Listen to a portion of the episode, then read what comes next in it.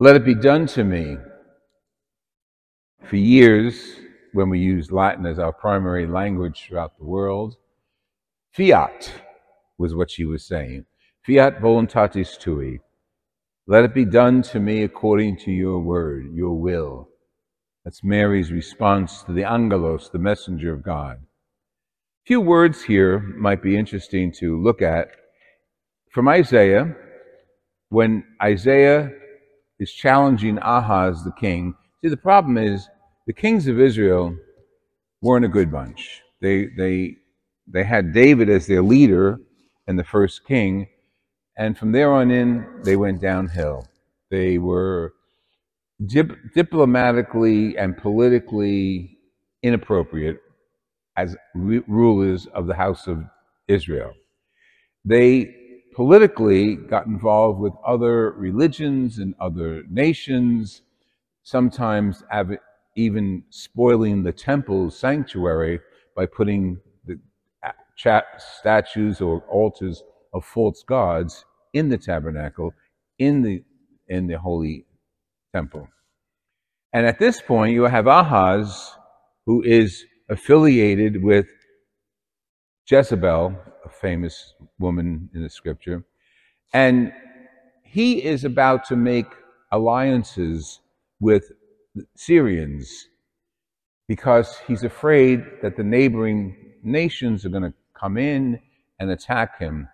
So Isaiah and the prophet's role was always to keep the, the people and the kings on track. So Isaiah comes to him and says, basically, you can't do that. God will be with you. God is your number one dependable source. God is the only one you really can hold on to. He's the rock of our faith. Like, it sounds like he's talking to us today. But all the possibilities, all the political intrigue, put it aside. God will be with you. And as a matter of fact, Isaiah says, ask God for a sign, and he'll give you whatever you want. And in his false humility, Ahaz says, Oh, who am I to, to tempt God? I'm not going to ask God for a sign.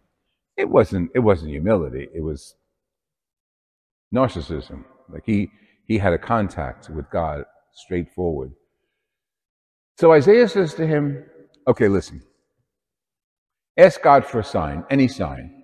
Isaiah says, no, I'll give you a sign. And he points to one of the women in his court and not unusual, there were many women who were betrothed to him or possibly lined up to be engaged to him or eventually be his wife. And he points to one that is unmarried, an Alma, un- unmarried young girl. And Isaiah says, She will bear a son, and you'll give him a name, Emmanuel, the name which means God is with us. Now he's responding to Ahaz's false faith by saying, I have the, the insight from God. You're going to name, you're going to, this kid will have a, a child even before you marry her.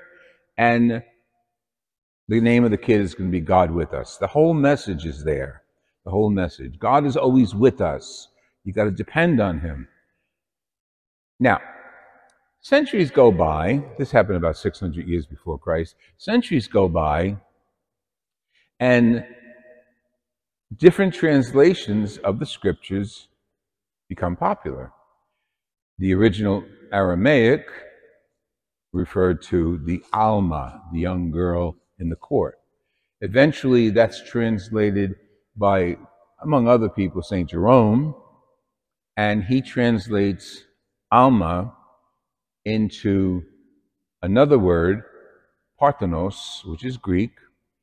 And then later on, from the Greek, it's translated, again, the whole concept is always young maiden to virgine. And a young girl is a virgin. And then it takes place when Matthew starts writing his gospel.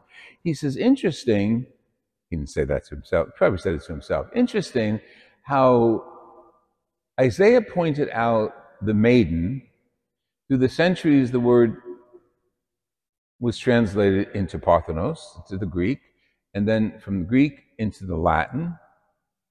But Matthew looks at it and says, wait a minute. That's how Mary had conceived a son. Not out of, out of a threat or not out of a bargain with God. The angelos, the messenger of God, came to Mary, who was a Parthenos, an Alma, and a Virgine, eh? One, one person, various words. And that's how Jesus was born by Mary the Virgine, eh? Mary the Virgin. Young girl, probably 15, which was the typical marrying age in that period of, of time. And she was betrothed, kind of engagement, but not living together with Joseph. And the angel responds to the messenger. Now, the messenger could have come to Mary in her dream, in person, as a vision. I don't know, I wasn't there, but the angelos is a messenger of God. And Mary does something very, very responsive. Are you kidding me? I'm, I, i have never been with a man. I'm betrothed, but never been with a man, never had relations with a man. Don't worry about it. God will take care of you. That's the key for us. Then the angel gives her the message about her cousin who was barren. And in those days, to be barren was like a family curse. Your cousin who was barren is now in her sixth month. And the key for us today is nothing is impossible for God. And our response each day should be fiat. Let it be done to me as you say. Let God's word sink into us, fiat, and let it be what guides us. And we hear the echo of the angel talking about the cousin Nothing is impossible for God. God's not a mechanic. God's not a genie. God is the soul of our faith. And when we say, I am offering a prayer, like today we'll, we'll pray for healing at the sacrament of anointing, it's not going to be magic. You're not automatically going to be healed or those for whom we pray are not automatically healed. So, what does it mean that nothing is impossible for God? If nothing is impossible for God, when I pray for something, I should get it. No, because we're not operating on God's calendar, we're operating on our own calendar when we say that. Mary was operating on her calendar for a few moments during that dialogue, but then realized let it be done to me according to your word, God's calendar, God's timeline. And you know the rest of the story in Bethlehem.